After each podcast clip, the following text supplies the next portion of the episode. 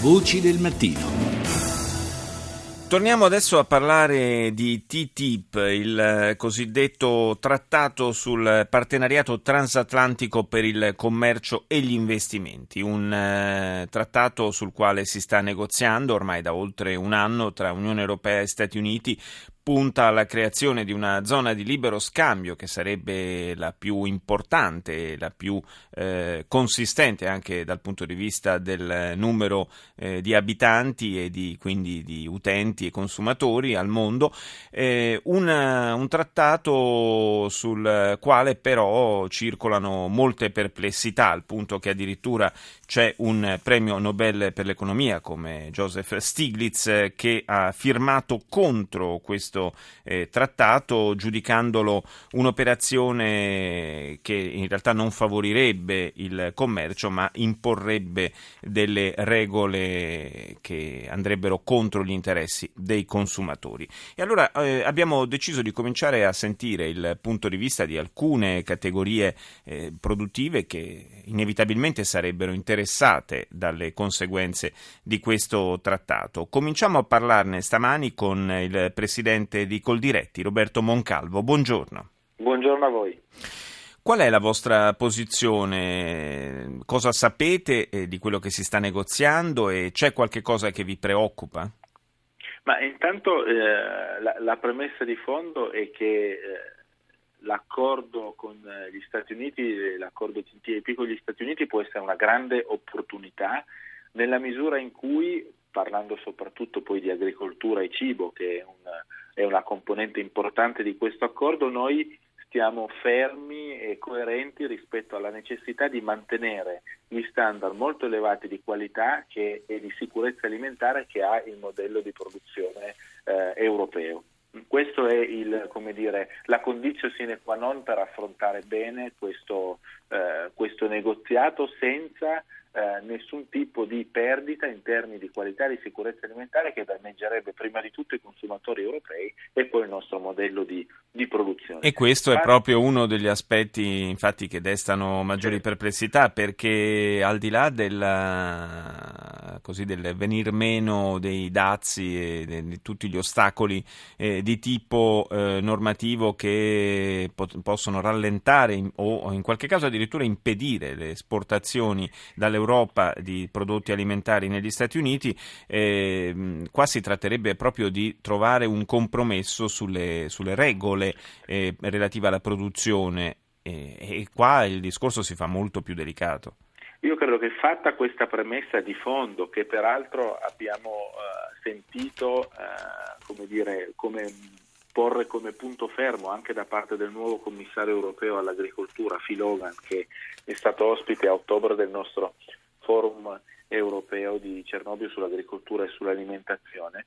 Eh, fatta appunto questa, questa premessa è chiaro che l'ipotesi di un accordo con gli Stati Uniti che agevoli e che elimini alcune storture che eh, rendono molto faticosa l'esportazione del cibo prodotto in Europa e nel nostro caso in Italia verso gli Stati Uniti è un'opportunità grande, ma ripeto senza togliere nulla in termini di qualità e sicurezza alimentare. Se abbiamo questa fermezza le opportunità sono molte, pensiamo al tema ad esempio delle, delle, barriere non tariffarie, ci sono negli Stati Uniti oltre 2700 autorità che impongono regole tecniche eh, con le quali di fatto si ostacola il commercio di molte nostre produzioni, penso al tema della contraffazione dei prodotti europei, nel nostro caso del Made in Italy e dell'Italian Sounding e in particolare il tema delle protezioni delle indicazioni geografiche, quindi i nostri principali prodotti a denominazione d'origine, penso al parmigiano reggiano o al grana padano per fare eh, due esempi fondamentali nel settore dei formaggi. Eh, di questo settore parleremo tra poco, tra poco, con eh, un altro ospite infatti. Però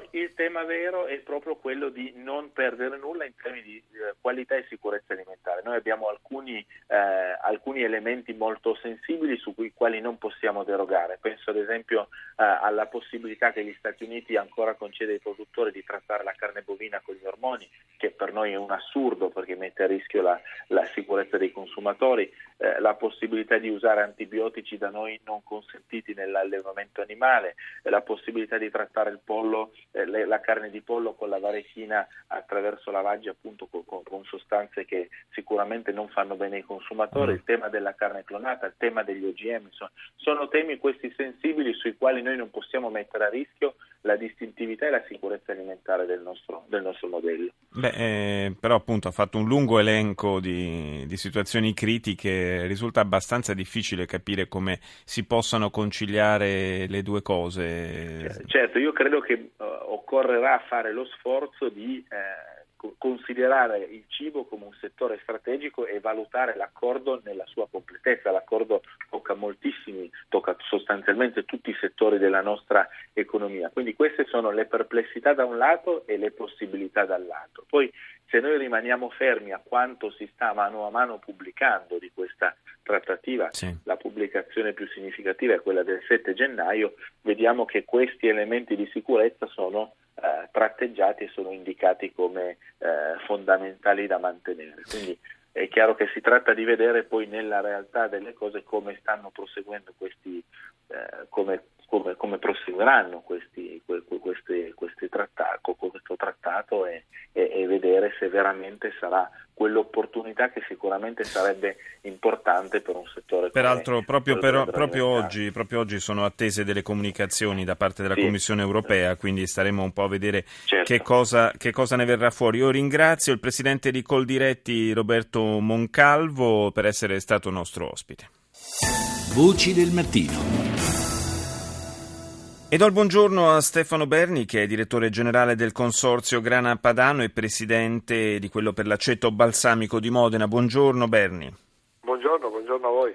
Ha sentito quanto dicevamo con Moncalvo, certamente eh, sulla carta può essere il TTIP eh, un'opportunità, può aprire degli scenari commercialmente interessanti, ma io le voglio sottoporre una frase che ha pronunciato qualche tempo fa, non molto tempo fa per la verità, il ministro dell'agricoltura tedesco Christian Schmidt che eh, ha detto se vogliamo cogliere le opportunità derivanti da questo trattato di libero scambio con, eh, che ci aprirebbe i mercati americani, dobbiamo entrare nell'ordine di idee eh, di capire che non potremo proteggere, ha detto testualmente, ogni würstel e ogni formaggio, cioè non potremo tutelare completamente le nostre produzioni DOP.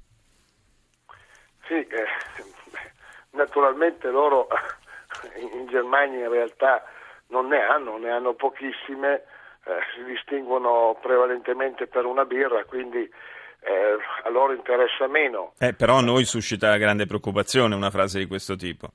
Ah, certamente, noi riteniamo invece che si debba ripercorrere ciò che è recentissimamente avvenuto col Canada e in realtà eh, negli Stati Uniti esiste una protezione dei marchi, dei marchi aziendali, e noi chiediamo, noi sistema delle produzioni certificate, che questo venga esteso come avviene in Europa e come sta avvenendo da qualche tempo in Canada, una tutela e un riconoscimento dei prodotti certificati, quindi una tutela sia dei nomi di, quelli, di quei prodotti che non sono stati a suo tempo eh, registrati perché carpiti da degli imprenditori prevalentemente italo-americani che da, da, qualche decina d'anni operano negli States e, e quindi tutelare i nostri prodotti ma a, a, favore del consumatore e quindi della serietà dell'informazione per il consumatore anche statunitense, non solo per eh, tutti gli altri consumatori che vivono o passano per gli Stati Uniti. La nostra è una, eh, una battaglia di lealtà verso il consumatore, non vuole essere affatto una protezione. Del resto noi delle barriere negli States, ed è quello che auspichiamo possa venire eh, abbattuto, ne abbiamo già in maniera rilevante, sia dal punto di vista economico, quindi per quanto riguarda i formaggi DOP ci sono dei dazi do, eh, doganali eh, all'importazione, sì. che, dazi che partono da un minimo del 15% per poi crescere progressivamente superato un certo livello di quote che vengono assegnate là. Quindi l'espansione delle nostre produzioni intanto in questo momento è molto limitata da, da questi costi perché eh, sopra le quote superano anche il 30% del valore e poi eh, bisognerà, quindi ci sono già queste situazioni che, che, che vanno rimosse e poi bisognerà, ripeto ancora, tutelare i prodotti a favore del consumatore, dopo il consumatore sceglie, ma deve essere eh, messo in condizione certo. di scegliere. Senta perché... Berni, una, una, domanda secca le faccio, ma eh, voi categorie pro, insomma, di, di, produttori particolarmente interessati evidentemente all'esito di questo negoziato, venite coinvolte nel negoziato, venite tenuti informati di quanto sta accadendo? Ma noi abbiamo un rapporto costante con... Eh, il, con un riferimento a livello comunitario che è il nostro, è l'italiano eh, Paolo De Castro, presidente uscente fino a poco tempo fa della Commissione europea sull'agricoltura, che ha un ruolo fondamentale in questi trattati. E l'interlocuzione con lui da parte nostra è pressoché settimanale, quindi ci mm. sentiamo coinvolti attraverso questa posizione. E questa, questa, mi sembra una, una, buona notizia, anche potenzialmente una, eh, diciamo una, una, cosa che ci fa stare un po' più tranquilli, ecco, perché certamente voi avete tutto l'interesse a che questo negoziato vada nella direzione giusta e, e anche migliore per noi consumatori. Io ringrazio Stefano Berni, direttore generale del consorzio Grana Padano.